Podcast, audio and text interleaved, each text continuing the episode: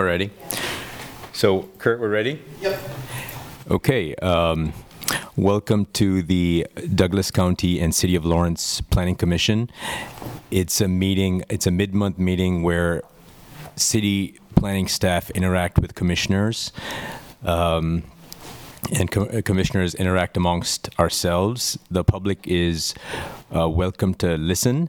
And uh, with that, I will turn it over to Ellie for the rules of the meeting. Morning, Ellie Mullins, planner. I'll be working to facilitate the Zoom video portion of the meeting. Uh, I will work alongside the vice chair to facilitate the meeting proceedings. I have a few housekeeping items for this hybrid meeting. This meeting is being recorded and broadcast on the city's YouTube channel and cable channel 25. Please remember to mute yourself during the meeting when you are not speaking. The chat function for this public meeting is disabled. All chats will go directly to me.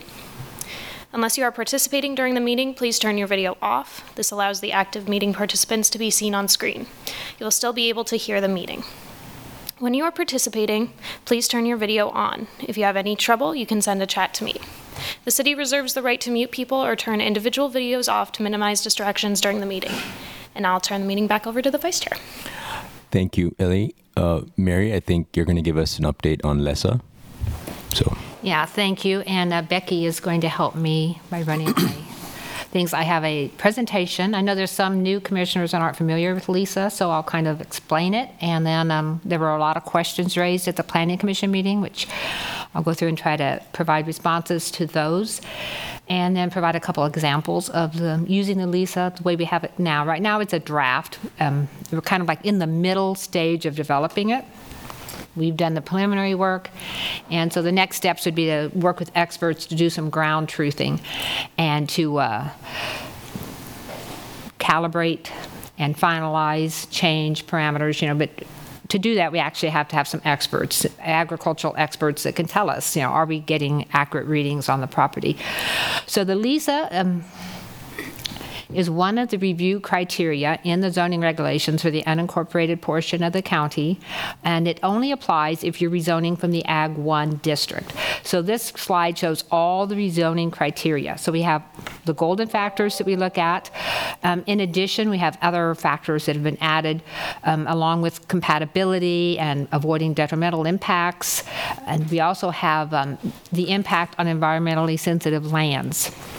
And that's something that comes up when we look at the LESA, because in the LESA, we say if you have all trees or wetlands, that's a negative score for agriculture. But that doesn't mean it's not a protected feature. It just comes under a different category. We wouldn't be protecting it as agriculture, we'd be looking at it more as environmentally sensitive lands. And so we have the um, requirement to minimize the conversion of ag land to non-ag uses, and that's in the comprehensive plan. And it also recommends that we protect high-quality ag land, which is defined as Class 1 and Class 2 soils. So um, the LESA is one of the tools that we could use to do that. And uh, we've been working on it, staff, I've been working closely with zoning and code staff and with the Natural Resource Conservation Service to develop some parameters and develop our LESA system that, uh, as I said, it's in a draft form right now, so there'll be a lot of changes as if we move forward and go through the ground truthing process. Next slide. And so the purpose is just to evaluate the agricultural potential or future potential of a property. And the reason we're using a system like this is so that it's not subjective. It doesn't matter who owns it, it doesn't matter, you know, anything like that. And it doesn't rely on our own expertise on agriculture.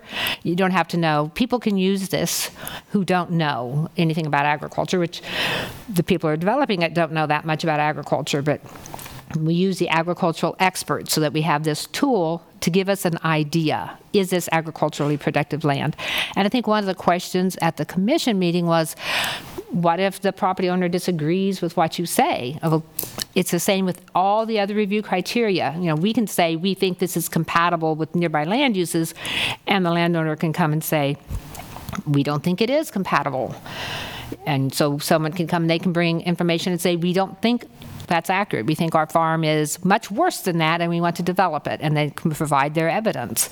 So it's just a, a criteria that we would use to provide a subjective an ob- objective, not subjective kind of an evaluation so that we can minimize the conversion of good quality agricultural land. There's other things we would look at too. If it's uh, in the middle, if you have a 20 acre parcel and it's completely surrounded by other residential development, we would kind of see that as infill. And so perhaps it's not so important to protect it.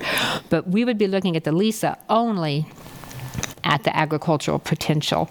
And uh, one of the communities that we kind of look to for guidance, Riley County has a really good LESA system.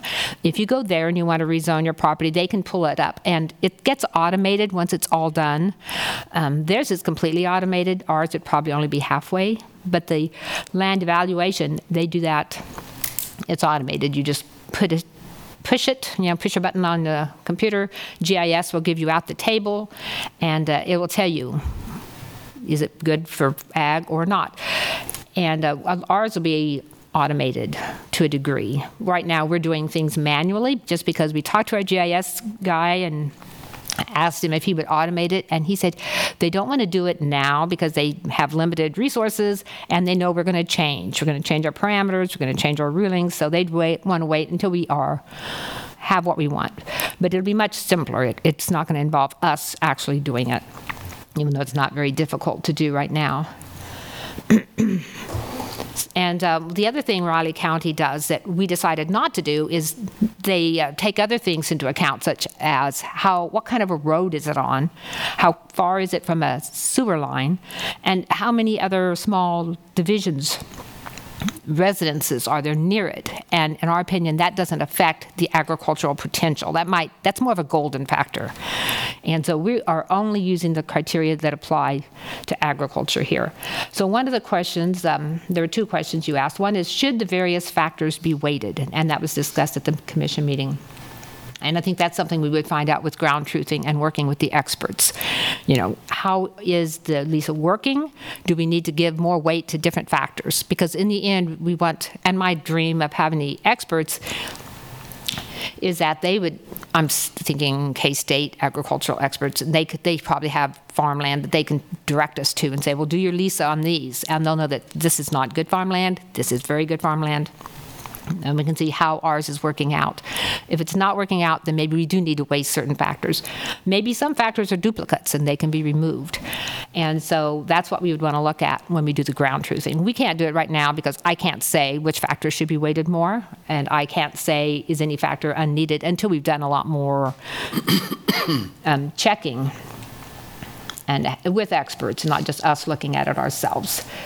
So, which factors measure land evaluation and which factors measure site assessment? And so, on the next screen, um, I've color coded this. Um, so, a land evaluation is supposed to be a green color. These are the factors, and there's three of them. There's, there's four factors, but we only use the highest of the range production, and that's from the NRCS, from the online soil survey. It's um, tons per acre per year. And then the um, NCCPI, the National Commodity Crop Production Index. And they just have rankings. And so we've given them weights, and the way we develop these weights is primarily just looking at different lands. They could all be adjusted once we actually do ground truthing. So since this is just our draft version, we don't rely on it. We want the experts to help us decide is this what is good for Douglas County? What is a good ranking for Douglas County? And uh, I think an agricultural expert could help us come up with that. So we only use whichever one is the highest in that. When we look at the soil capability class, and one of the reasons for looking at both of these, um, now we have looked at other communities in Iowa and Illinois, for instance, they use the LESAs. Um, they work with their NRCS office very closely, but they only look at corn. I mean, that is, they look at how good is the farmland for corn, and so that's what their index is. But in Douglas County, we have a lot of pasture land, we have a lot of commodity crops, and then we have a real strong focus on local food production. So we're very interested in vegetables, you know, and just local food, organic farming. And so keeping maybe the soil capability class or the farmland importance class, trying to make sure we're not just looking at pasture and commodity. We want to make sure there's a, a way to make sure we include that niche agriculture And again, this would be determined as we ground truth. Maybe we're catching it with commodities. You know, maybe we don't need all of these factors. So the soil capability class, uh, class one and two, they're the high quality class, they're the very best. Three, if you read the information, it's it's okay soil. It may need some help, but you can farm it, and it's good farmland. You know, if you do the work to it. And so we have some rankings that we've put there. We're not firm on these rankings; they will change as we go through. And then the farmland importance. Um, whether it's prime farmland or statewide importance. So those, that's the land evaluation components. And when those go through, you'll get the highest of the two range or NCCPI ratings, soil capability and farmland, and then there'll be a total for that. And then these are the factors we look at with site assessment. And um, the first one is natural constraints. So for instance, as I mentioned, if it's, uh, if you have a property and it's 50% wetland, that's 50% of the farm, it should not be farmed. It's not good farmland. If it's a 30% stream corridor, you should not be farming the stream corridor. And so floodway, you should not actually be farming the floodway. We wouldn't consider that great farmland. And so those are negatives. And the question was brought up, do we need to use negative numbers? And um, NRCS uses negative numbers. We may not have to use negative numbers. As we calibrate and we go through with our ground truthing, it may be that we can adjust all the numbers so none, none of them have to be negative. But in truth, if you have wetland, we can't just say that that could be good farmland or not. You know, it's neutral. It's not actually neutral. It's, it's definitely not good farmland. So it may stay negative or it could be changed. What is the current land use? This one is, and I always wonder, we put in crop and grassland, but we, we rank them the same. But I think the idea was this might be something we could track. You know, are we rezoning more grassland? Are we rezoning more cropland? It might just be interesting. They, they rank the same, so it really wouldn't affect the score. And then is it non farmland? If you have a giant tool shed? Do you have a giant, or do you have houses? You know, are there structures on the property? Driveways, you know, parking lots, things that's just not going to be farmed. It is not natural. And so those would be scored just neutral. You don't get any score for those. And then the location, and this is um, we developed this early on, and I think it's going to be revised, but I didn't want to change it from what you've seen. But I think as we move forward, the goal would be to take out anything about um, tier three. So we have you're outside the UGA, or you'd be tier three, or you're tier two. So I guess it'd be tier two or not tier two. And then if you're tier two, you're close to the city. You expect to annex within 20 years. So maybe we got the development pressures. That's one thing NRCS says you can look at with agriculture. That is where you would expect to direct most of your non agricultural uses and that may be something that we don't need to keep in, but it is something kind of useful um, to include with the score. And so these three scores would add up to your site assessment score, and then you would have a total, and then you would have, you know, how important is it based on this information? Is it very high, high, medium, or low? and then at the end of this, I'll show you examples of two um, properties. One came up low, and one came up very high. So it's kind of interesting to look at those. And it's just our basic that we have so far. It probably will get very fine tuned when we actually have the experts help us. And so this is one of the questions the Planning Commission had. You know, there needs to be a way the landowner can provide proof that it is different, and they can. The land, anyone making an application, or even the public, they can argue with all of the review criteria, and that's all this is. This will be staff's evaluation of that criteria. If uh, the member of the public want to come in and disagree with it and provide their own evidence, that'd be something for you to consider. So it's, it's not, just because you get a score, it's not finalized. How do we determine if the results are trustworthy? That would be the ground truthing with the experts. You can't rely on us. We can tell you this is what we get, but I can't go out and say, yeah, that is really bad farmland, and I can't. So we'd have to have the experts help us. And also, you mentioned at the meeting, should we keep reviewing it? And that's something that NRCS suggests. So, like every five years or so, or just every so often, we don't do a lot of rezonings. We could keep reviewing it as we go along. You know, do are we happy with it? Because we can always change it. Uh, would it require quite a bit of staff time? Uh, once it gets automated, it'll take very little staff time. It doesn't take much staff time now. The hardest part is adding up, and when I show you the, the LESA, you have to add up the different components. So it's um, once you learn how to use it, it, it doesn't take much time at all. Um, should be used negative numbers, and so the NRCS guidebook says we can assign detractor or bonus points. And so, for instance, they're saying if you're close to a sewer system, maybe that would be detractor points. I don't understand the reasoning because in in Douglas County, if you're close to a sewer system, you're probably right next to the, to the city, and that would be tier two if it's likely to be annexed, and if there's some topographical issue issues and you can't be annexed, then you're probably in tier three or so. But anyway, that's one of the examples they use that you could put bonus points or detractor points. And so this is just their example of using, and they were using scenic values. And so there's a lot of things we don't look at, you know, like we're just looking at agricultural potential primarily, but they were looking at do you want to save farmland for the scenic value? So yeah, if it's a really pretty farmland, um, then you get plus points. But if you were a feedlot and you have very dense animals on a smaller lot, visible from a highway, they would give it negative points we're not using those parameters. I mean, we always could if we wanted to include scenery, but we're not at this point suggesting that. And then this is um, back to the question the commission had about testing it. And they do recommend that after it's adopted, it should be reviewed periodically. And so I think it'd just be good for us. With the limited number of zonings we do in the rural area, we could just ongoing keep a review and, and kind of analyze it every time we do one. Keep a running table.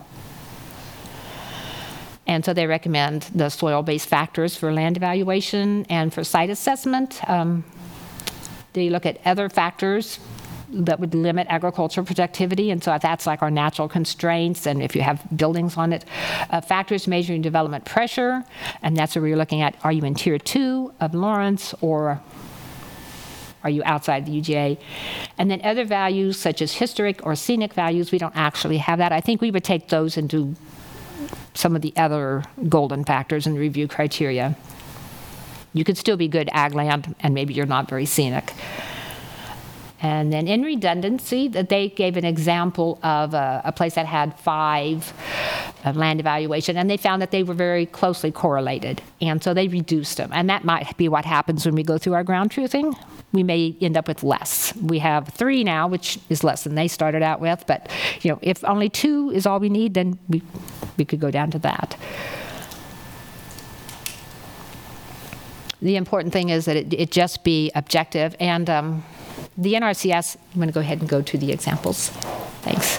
The NRCS really recommends that you have this committee. You don't just have the experts. So, like when we get ready to ground truth, we'd want the experts. They recommend you have farming, some farmers from your area um, to help and participate with it. Commissioners can be on the committee. That way, everybody's involved.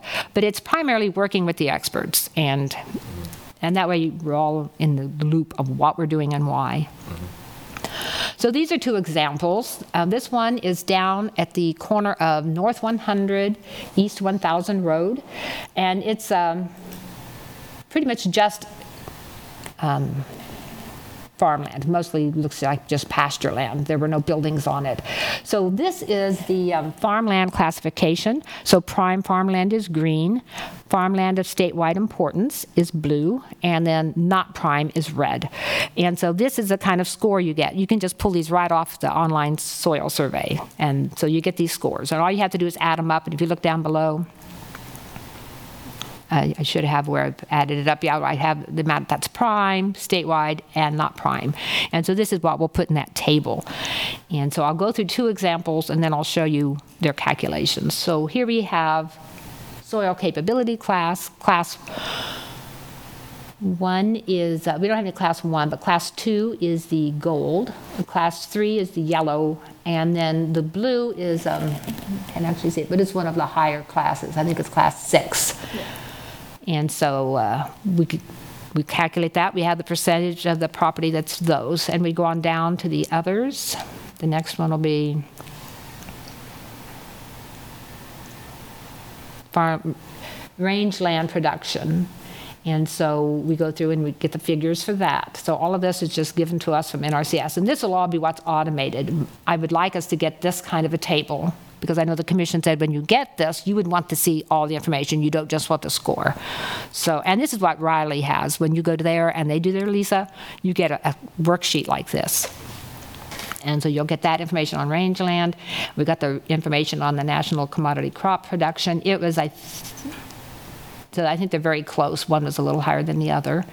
And so then we go on down, and this is the site assessment portion. And so in the site constraints, there's very little. You can see I outlined some of the trees where they're very dense trees. Uh, there's a little bit of wetlands. Basically, we use the Fish and Wildlife Services wetland mapper just because that's the best information we have available. And a lot of times they'll see farm ponds. Sometimes they are wetlands. Sometimes the property owner can talk to them and they say, no, these are not wetlands jurisdictional wetlands. But anyway, I've marked these. There's very little natural constraints on this property. And if you scroll down a little bit, and then it's outside of the urban growth area because it's way at the very bottom of the county. So that's the location. And um, I'll just switch over to the other example. We'll just go on down a little bit and I'll show you the other example and then I'll show you their tables. And I wish I could have done them together. I'm just not that. Maybe this last one on this, on this handout here. Oh, well, that's not good at all. Is it on the, you want me to pull up the um, Excel spreadsheet? No, but I can show, we can go ahead and show the Excel spreadsheet. I thought I sent you the one that had both of them.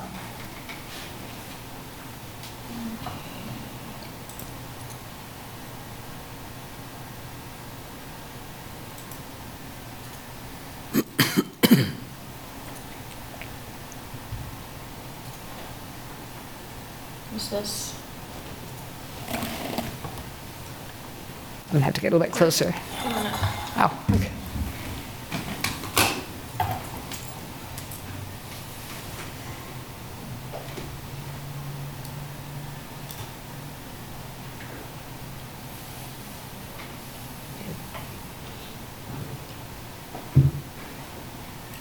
So this is a spreadsheet for the one I just showed you. So natural constraints, Right now, we're giving them negative figures. It just gets a negative 0.3 because of the wetlands and the dense trees. Current land use being all farmland, scores a 10. Location being all outside the UGA, it scores a 10. So it gets a score of 19.68. And then we go up to the land evaluation. The um, range and the commodity crops are very similar, but commodity was a little higher, so it's got 9.13, which is almost, you know, almost perfect. Uh, Soil capability, they have a lot of high-quality soils. It ranked as 8.1. And then farmland importance, we had quite a bit of prime and statewide, so it came up as 8. So its score was 25. So together, the score would be 45, which put it in a very high level for protection. And so I feel comfortable with that because that, you could clearly see that was, looked like good farmland. But we'd want an expert to evaluate that and see, is that really that high quality of soil? Are we able to get into my folder from here? Let me just check one thing. If not, then um, I could just describe the other property that I looked at. It's actually right next to the city limits. It's right by Rock Chalk Park. Now, there's Rock Chalk Park, there's the Links at Lawrence, and then there's a residential subdivision, and in between is the Jack Graham property.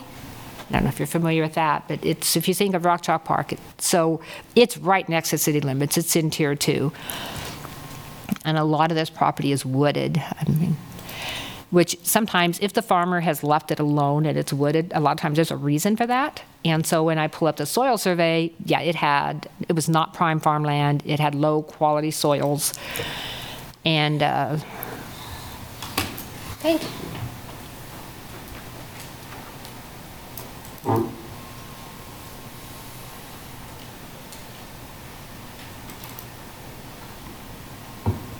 This would be much better if I could find it than me trying to describe it.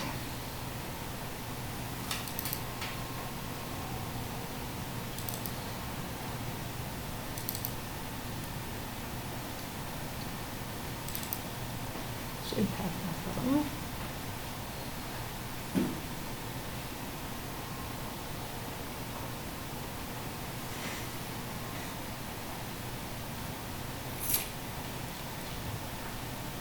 Okay. So this is at um, Graham property, and I'm almost done, and then we can have questions, because I know I'm talking forever, but, or we can have a discussion. So this one, kind of give you a teaser, it comes out really poorly. It scores really poorly. So this is the property I was talking about. Um, is it at the end, Mary? Uh, You want to go up to the top, Oh, sorry. This one? Mm-hmm, right there. So as you can see, it's, it's real close to the city, so it's going to have development pressures. And the fact that it's got a lot of trees gives me an idea that perhaps it started out, maybe that was a reason it wasn't farmed. And it could be the topography, but we don't actually look at that. But if you go on down, I'll just scroll through. Here's the land evaluation. Red means not prime farmland, and that matches where the trees are. Blue is statewide importance, and there's only a little bit of prime farmland in that little corner. And if we go on down, then um, soil classification, that pretty much matches. And um, sometimes I think, well, they match, maybe they are redundant. Maybe we don't need both of them. And so these are the rangeland productivity and commodity. They come out the same because they're both very fairly low. So we could use either one of those. And then at the site assessment, um, there's quite a bit of natural constraints on this property. There are the trees, the heavy woods, so those are outlined in green. It also has wetlands, but a lot of the wetlands are within the woodland. There's a little wetland in the corner there, but we aren't counting that because that's not the subject property. There's a little parcel there. Is this oriented the same way mm-hmm. as the others? Yeah. North is at the top. And so Rock Chalk Park would be to the west. Okay. And then the red area, that's just the driveway, very poorly drawn, but that's the driveway and where the house is. So that's kind of like um, where it's not being used for agriculture.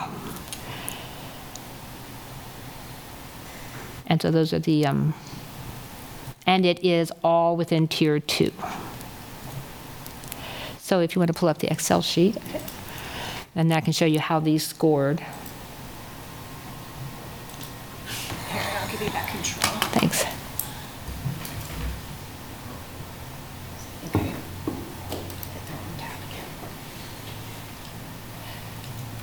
Okay. So this is, this is the first one that we looked at on North 100 Road. So as you can see, um, this is one that had exactly the same, 5.4, and then in the soil capability, maybe I've already gone through this. Anyway, it came up very high ranking. No, I'm sorry.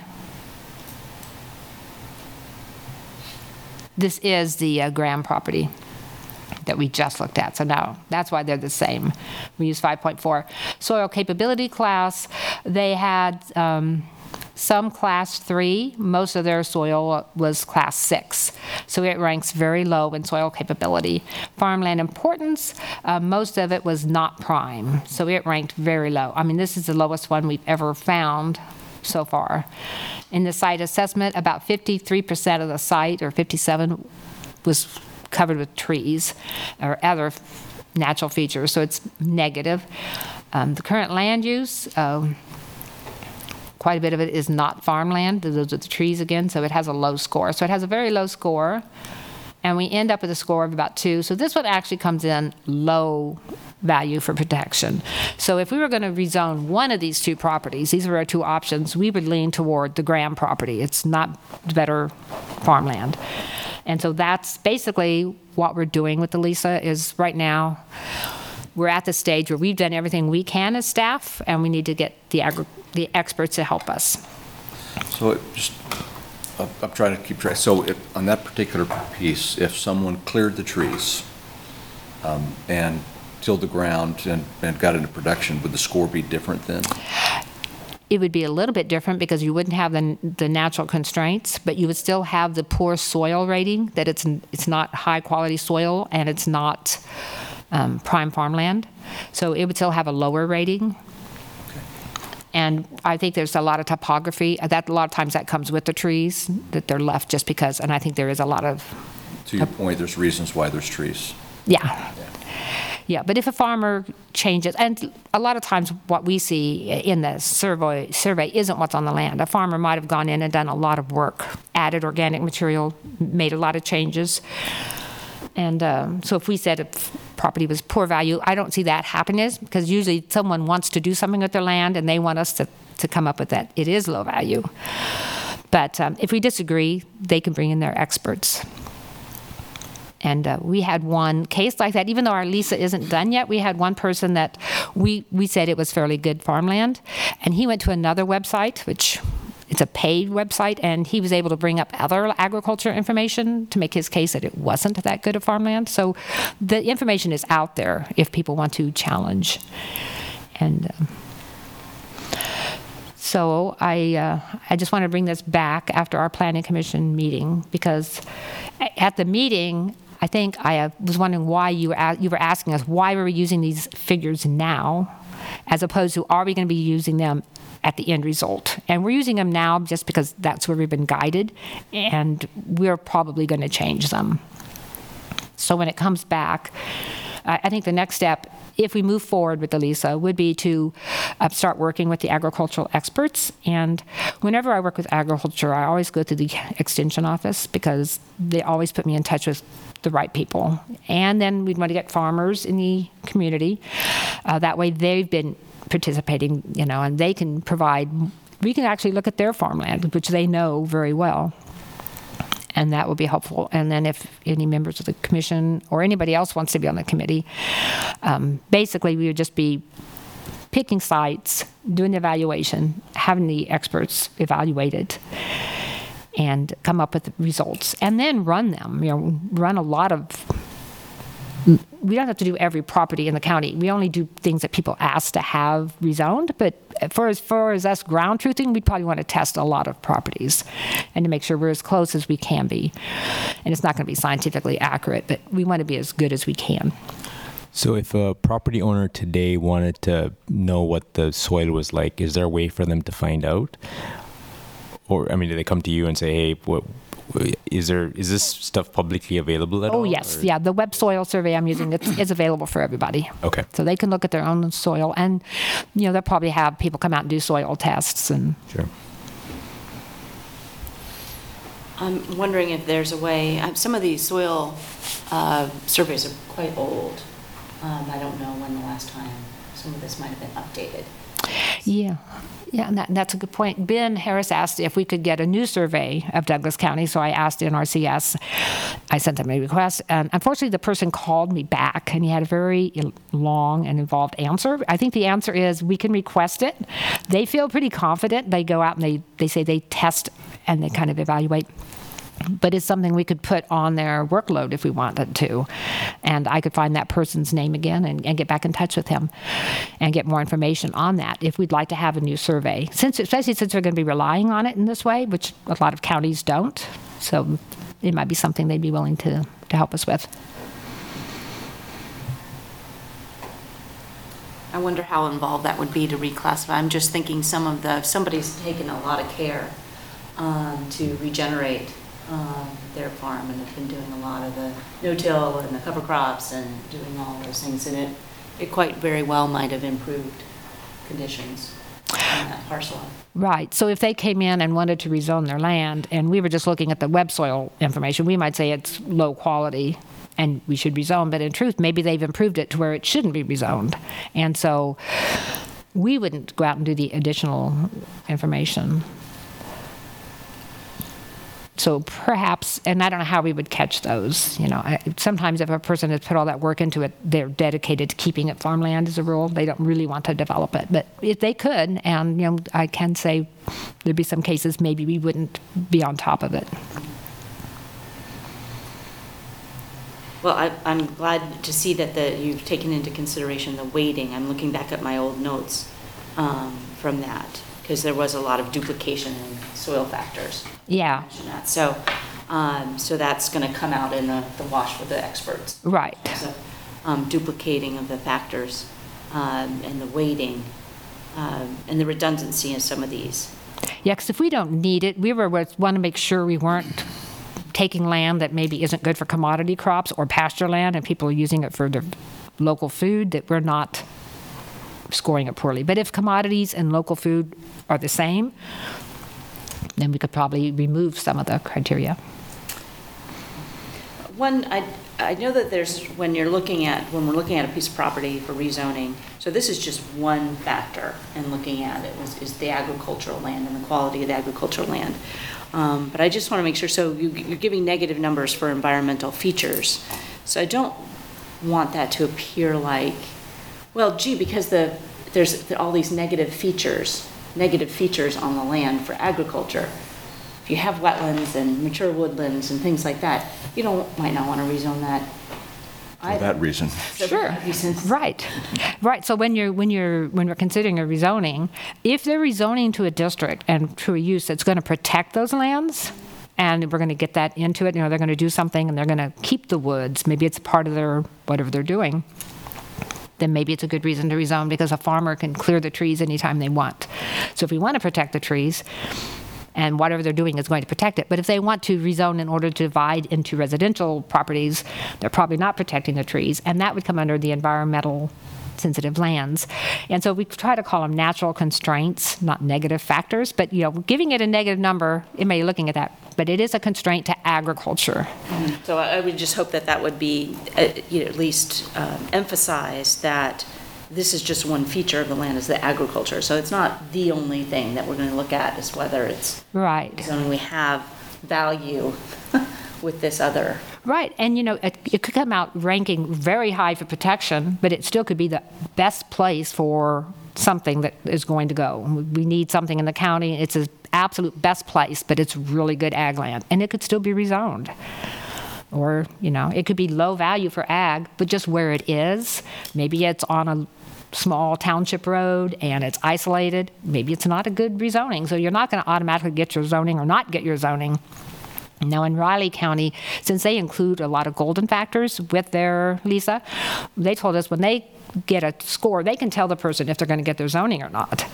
We're like, I don't know. Don't you go to the commission? You know, but I think when we show them, we can tell people you may be challenging because we have pre-application meetings, and if people have great farmland and it's isolated and we don't think it meets all the other golden factors, we usually tell them it could be very challenging.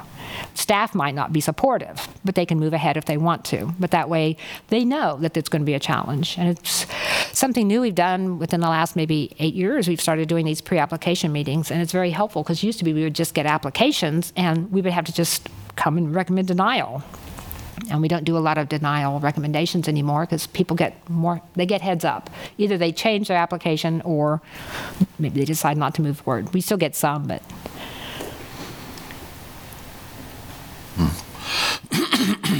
So, sorry. Apologies. Um, At the very top, you said something I wasn't aware of. You said that, at least I thought I heard you say that, um, that use of LESA is a part of the review criteria for AG1 rezoning? only AG1. I, I'm, I'm struggling with, with that. If This, we're, it's not baked, it's not something that's in production. How can that be a part of the rec- uh, review criteria if we're not, if we don't have a, an approved tool? Oh, the LESA is not part of the criteria. Oh, okay, the importance, we- the minimizing of the conversion of agricultural land. And, and so one of our criteria is we have to look at it. So whenever I bring a rezoning to you, I always talk about these features, we don't have a LESA yet. So basically, I can tell you, oh, it looks like it's good farmland or not, but we can't really tell. all right, I misunderstood, sorry about that. Yeah, so we need to have some sort of a system in place. It doesn't have to be a LESA. If we move forward and you're not satisfied with it, I haven't found any other. We might want to talk to some consultants or, you know, if we want to move in another route. Most people that do this use LESAs, so that's the only thing I'm familiar with.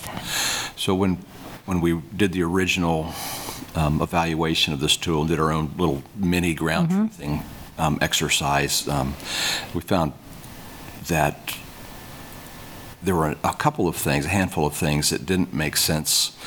And in one area you talked about a little bit today, and that was um, how the, the different factors and the weighting might change over time. Um, You've mentioned experts a couple of times that would be involved in helping uh, uh, for that to happen. Um, And when you look at the scale, and I I remarked at the time, and I I still feel that way, the the the weighting on that, we have all 10s at the top class and how it drops almost immediately. Um, and my sense of it when we compared that to soils was that there was a, um, uh, a priority nested inside the values that were there that didn't really relate to quality of soil, that it was, it was more of a reflection of, we want to protect the, the, the the ag ground, which is great, it's fine, but I think we just need to be transparent about that. You know, I I find myself wondering, the experts that you've mentioned, you know, who are they? How are they going to be guided? What, what, what, uh, what guidance will they be given on setting those weighting values so that in fact is known where we're coming from, so it can be looked at as objective as opposed to subjective? Right, and I, I see it as a very collaborative working situation. Like, the experts we'll have are agricultural experts, not LESA experts. Like, like from some, K-State, I would imagine, okay, some agricultural professors in, do this kind of work? that understand ag land, so they can, and I- my dream is, I- I'm thinking they probably have test fields, they probably have farmland where they can go out and say, this is great farmland, this is low-quality farmland, because they've been working on it and researching. Or they can come out and even- even evaluate the farmlands that we're looking at directly in Douglas County. And then we would um, use our tool and see how, what, how we come up with the score. And then then we would have to decide how do we change it? Are we getting accurate readings? Because our goal is not to give a person an in depth analysis of their farmland, but to give us a general idea of is this good farmland or poor farmland? Yeah. And so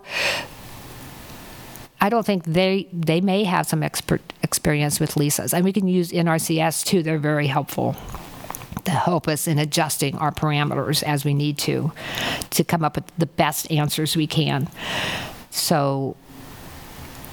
And, and maybe some of those groupings will come together. Like I put every listing and range production separately, and maybe we don't need to. Maybe everything below 5,000 is not good. And so we just have that and, instead of having so many groupings. And I think that uh, we'll learn a lot as we go through with this. But once we start getting the experts to help us and give us some guidance, I think that's when we'll learn what we need to know to make changes. And so at that time, we'll, we'll start making some changes.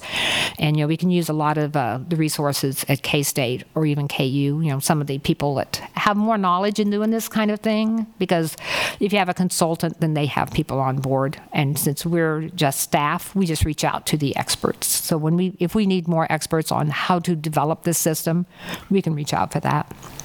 What you're seeing now is our attempt. So yeah, it's not perfect. It's super.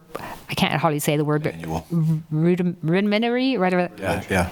Yeah, so very elementary. I'm sure if we show it to them, they'll be like, they'll think it's funny looking, you know, but it's the best we could do. And it kind of works, but not good enough, you know. So I wouldn't feel confident. I wouldn't tell anybody, yeah, we're going to zone your land based on this. I think we, that would not be a good thing to do until we get it better. What what kind of timeline, Mary? When when can we expect this to be something that we're using like on an ongoing basis? I am always too optimistic. So, but I feel like if we really get on it, that within six months we should have something that we could use. Now, I could be wrong because committees take a while, and you know, we, of course, it depends on the time frame of our experts we find.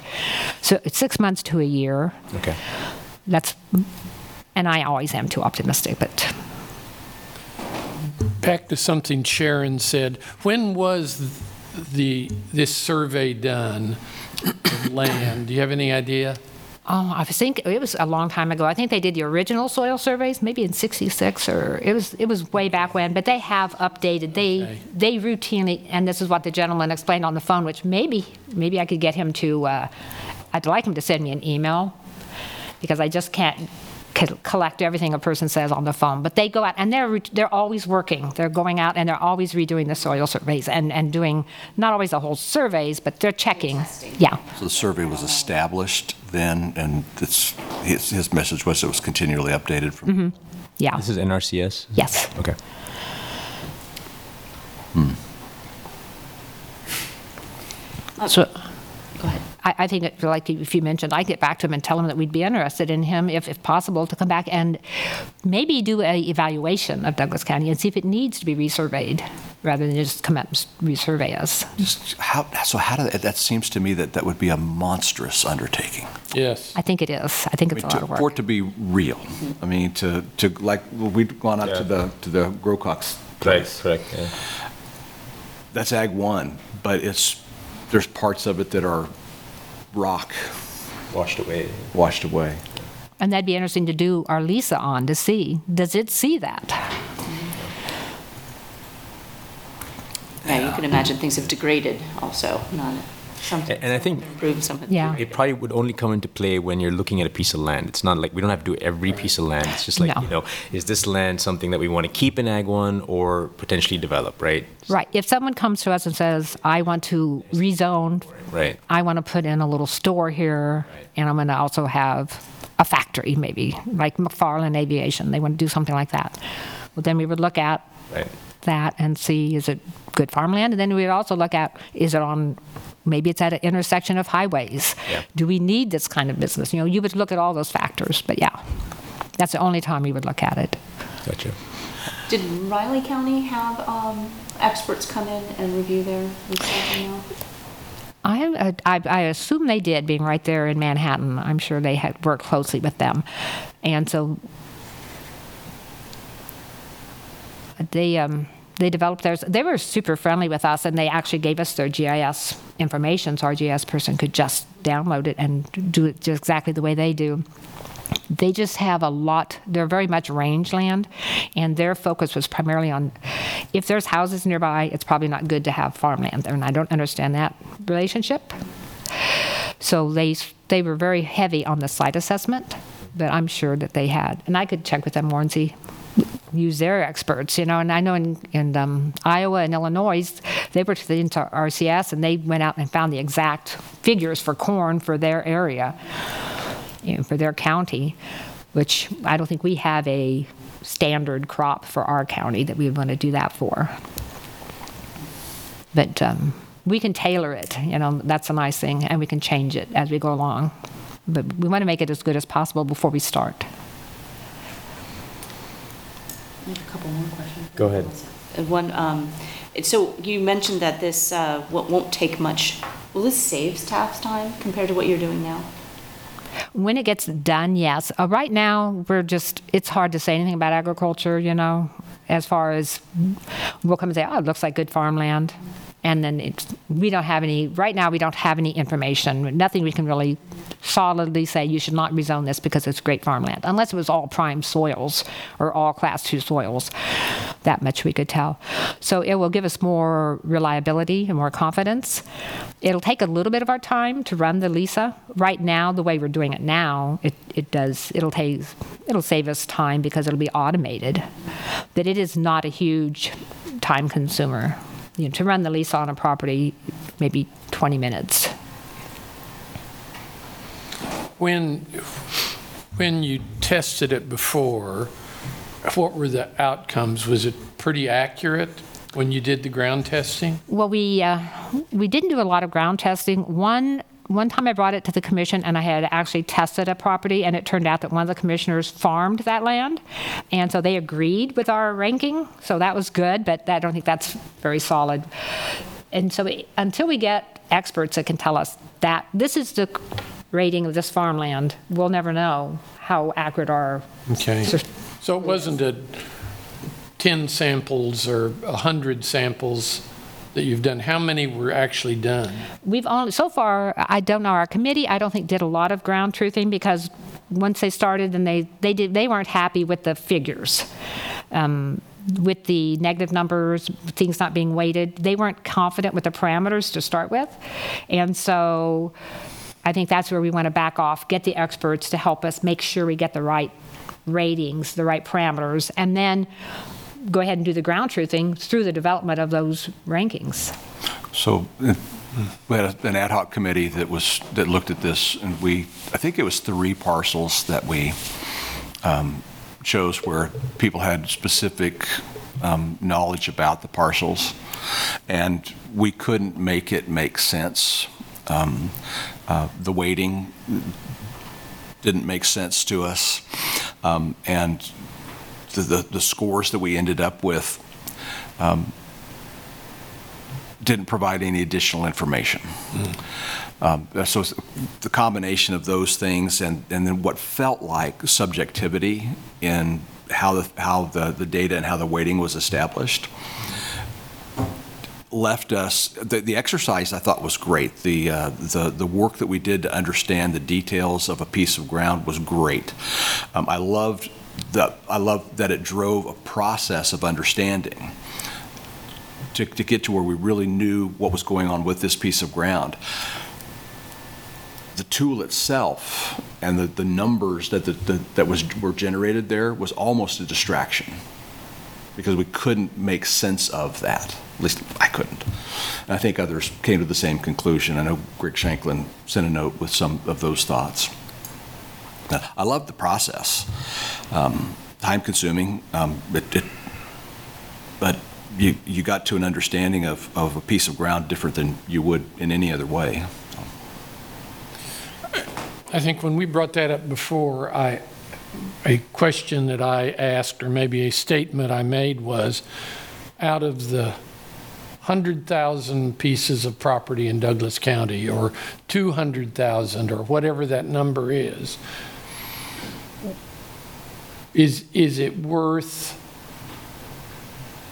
knowing this for all of Douglas County when we only really look at how many a year, a 10-year period to decide? Is, is, is the, what's that phrase, is the squeeze worth the juice to do all of this work for this program if we only need it for, I, I, I don't even know, half a dozen properties a year? I, that would be a question I have. I think, I think it is worth all the work because right now rezonings have slowed down quite a bit, but that doesn't mean they'll always stay slowed down. And, you know, if we get a big zoning in for 160 acres of farmland and we don't have this tool, then we can only look at the golden factors. And if the golden factors don't give us any reason to not, I mean, it's, I think it's an extremely useful tool. And yeah, if we only have one zoning a year, then that's only all the time we'll use it. Although the commission did mention at one of the earlier meetings that perhaps we should use it even when we do conditional use permits, especially those that are land intensive.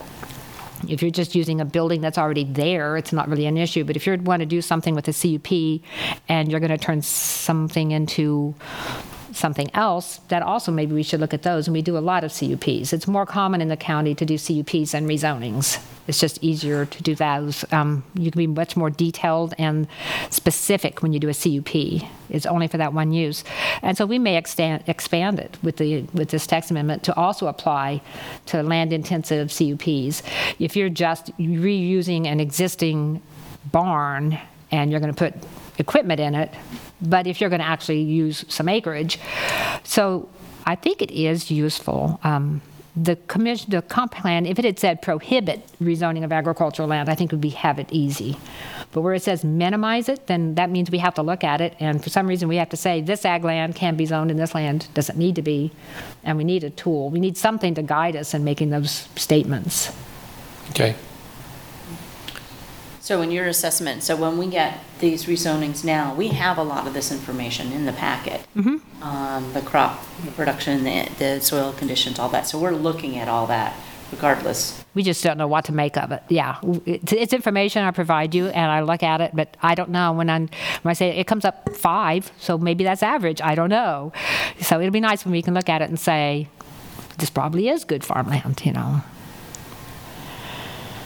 I have one question just out of curiosity. When we're looking at these indices, um, is, the- is it, is it comparing land relative to the, the general quality of ag land in Douglas County? Or is this some kind of objective national measure of agricultural quality? As far as the like the rangeland and the commodity crop index. Yeah, I think it's, it's, it's, so I'm guessing that this is a sort of some sort of national index, so we don't have, it's not comparing parcels relative to the other parcels in Douglas County. Right, it's not, and it would be super nice if they did, but they're not. They're just, they're telling you how many tons of grass or whatever on your range you're getting per acre per year. And so you can compare that to other states, you know, and it'd be good if you can compare it. To, if I knew that number for every parcel in Douglas County, I could rank, well, this is in the top three fourths, but they don't do that. They just give us, it's, they just tell us how much mm-hmm. they think it can produce or how much commodity crops. And that those indices are also production. But I could imagine that, you know, if you're, if you're worried about ag land in Douglas County, and let's say, I, I know our ag land is really good, but if it wasn't, you know, compared to other states, we'd still want to protect what's good for Douglas County. Right, yeah. As opposed, even if it doesn't rank very highly compared to other counties or other states. Right, we, uh, you're right. We definitely would want to make sure we, if we're looking at us only at Douglas County, like what are the best lands in Douglas County, the medium lands, and what are the, the lower lands, you know? And, and that's what our ratings will be, just looking at Douglas County. I don't remember how often we have to do this, but we have to turn in production numbers to the federal government on how much hay we get per acre, uh, what our crop yield is, so that information is already someplace. And I don't remember whether we do it every 10 years, five years, I, I- but I have to fill out a 30-page survey of every inch of our property. Is that like the agricultural census? I think? Yes. Yeah. yeah, Yeah. I've looked at that because I thought that would be great, but it seems like it's only for the state. You know, I can't seem to find census information just for Douglas County. If mm. we had that, that would be very helpful. So, I have seen that somewhere, Detail's got to be somewhere. yeah. Yeah. But I, I can't guess how often it is, but I have seen those. It isn't every yeah. year, I know, I know that, but it comes and says you must turn this back in by Yeah. a certain date, but it's exhaustive to how many acres of trees and how many acres of, how much hay did you get off it, and what kind of hay was it, and on and on and on. it- yeah, I've seen the, because I've looked at that, the census, the agricultural census. If, if we do find that for Douglas County, that would be extremely useful for our tool. I just wasn't able to find it when I looked. And I don't know if they break it up by county. You know, they do regular census, they break it up by census blocks. It'd be nice if they did break it up. And but, uh, they won't give us, because that way we can know what is the average production for Douglas Yeah. County, because that's would be extremely useful. So if we're at 8:30, if there are no other questions, uh, Commissioner Munch or Jane, do you guys have any questions? Um, I just, i- i- Becky, if we have time, I'd like to have a few minutes at the end of each of our mid-months to just ask staff, city staff, general questions, since a lot of us are new. And I'll just start off with one. Um, Can you walk us through, like, from the time you get a project, is it rezoning first, then the preliminary plat? Like, can you just walk us through, like, how that works? What comes in front of us? Sure, and it, it kind of depends on the property and um, um, what development activities they've already, have already taken place on that property. But just generally, um, you would see a rezoning and a preliminary plat could come uh, to you at the same time. It- It's not required that they do, um, but that rezoning um, would, would uh, come to you for a recommendation and move forward to um, the city commission for their consideration. A preliminary plat would also come to you, and that would be the, um, you would be the decision-making body on the, the preliminary plat, so that doesn't move forward to the, to the um, city commission. Um, And then the next step in that major subdivision process is a final plat, and then that's an administrative process, so that would stay um, with staff. Um, And basically, we'd be um, in making sure that it aligns with the preliminary plat that you all approved, um, so that it's, you know, no major changes to the, um, the lots that they're proposing, the easement dedications or vacations, right away, those kind of things. Um, Pardon me. And then if there's, um, depending on if it's um, if that development proposal is for um, a residential use or non-residential use, let's say it was a subdivision for houses, then um, that would be a um, building permit process. So um, not necessarily a site, site plan that would come through the planning office for review, would go straight to our building safety staff, and they'd be um, reviewing those building permits. Um, If it was for um, a residential use, but more of a, um, a multi-dwelling structure, an apartment complex, um, they would go through a site plan process. So then that would be an administrative site plan review process. They'd submit a site plan to our office. Um, As Mary indicated, you know, but first, they would do a, um, all of these applications, they would have a pre-application meeting with us where we would bring in um, various um, city departments to kind of um, discuss um, any um, uh, code requirements, um, identify any potential issues that we might see up front. Um, Then they'd submit that, the site plan application for, in this example, a multi-dwelling structure apartment complex, and we'd run through the land development code requirements, our community design manual requirements, kind of looking at the site design, is it uh, complying with those um, code requirements. Um, And then they'd also have to go through that building permit um, process. And then that's similar with, um, let's say they've done the rezoning and the platting process for uh, non-residential use. Um, More than likely, they would uh, also need to do some sort of site planning process with us. And, and in this example, that would be if it's a use that's permitted by right. So um, if you look at our land use um, tables in the Land Development Code, you'll see a P or an S. And the P means that the use is permitted by right, and most often that means with approval of a, a site plan.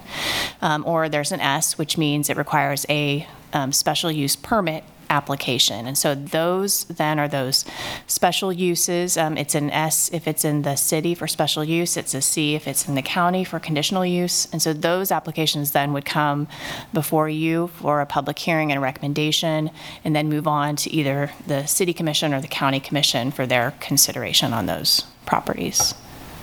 So that, in a nutshell, is very, very high-level overview of that process. Thank you. The one thing I will add is that it, some codes, they have to be sequential. You, one has to follow the other and they can't overlap. In our codes, they can run concurrently. So you can have an annexation, a plat, and a rezoning running simultaneously on a, on a piece of land. Some places, they can only run one after the other, so you can't get your plat till you've been annexed, and you can't get your zoning until you have your plat. So a little bit of a difference in how we function in the code structures ourselves. Thank you. Uh, Any other questions, com- commissioners or uh, staff? or Click in on that just a little bit. Um, uh, When uh, if we do a preliminary plat, and we're the final authority on that, which is a a big thing to know, Um, but when that goes to you, then uh, uh, you're working to make it a final plat, what are the kinds of things that would cause you to say it needs to go back in front of the commission? How much latitude does uh, an applicant have to make change? There, uh, and I can pull up and, and, and uh, uh, look at the code for, if you want the specifics, but basically, there's that review, review, review criteria that the code outlines in our um, uh, section, um, in our subdivision regulations, really identifies, you know, i- if it meets these criteria, then it's, it's uh, kind of outlines whether it's a minor change or a major change and what, it- you know, if it would need to go, to go back or not. So basically, that's kind of through that review process, we would be able to identify if they could proceed with that f- final or need to um, go back with the And preliminary. applicants are just naturally motivated to try to minimize change, to not have to start that process back over again, I would imagine. Right, and I think really if there's any changes that might, uh, most often if there's changes to a final, that might be because of something that's come up with the public improvement plans, but they're working on those public improvement plans with the preliminary, so they're really identifying at that point generally what that, that subdivision um, is going to look like. And help me remember, if a preliminary plat is rejected by the planning commission, do they have, does an applicant have an, an escalation path through the city commission to overturn that? Uh, Let me pull up the code just to verify I remembered yes, that. but I, I'm not 100% sure. Generally, there is an appeal process. Um,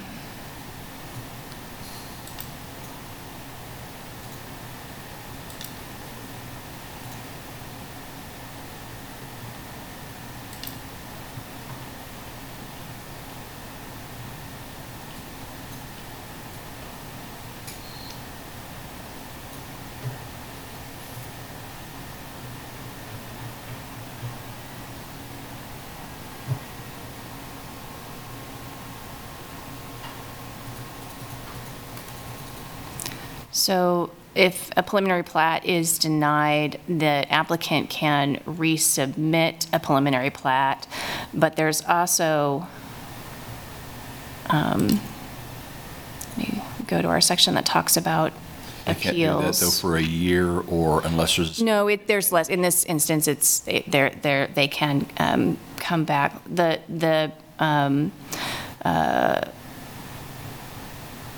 decisions from a a person aggr- uh, aggrieved by the decision of the planning commission may make an appeal to the city commission. all right, cool, thank you.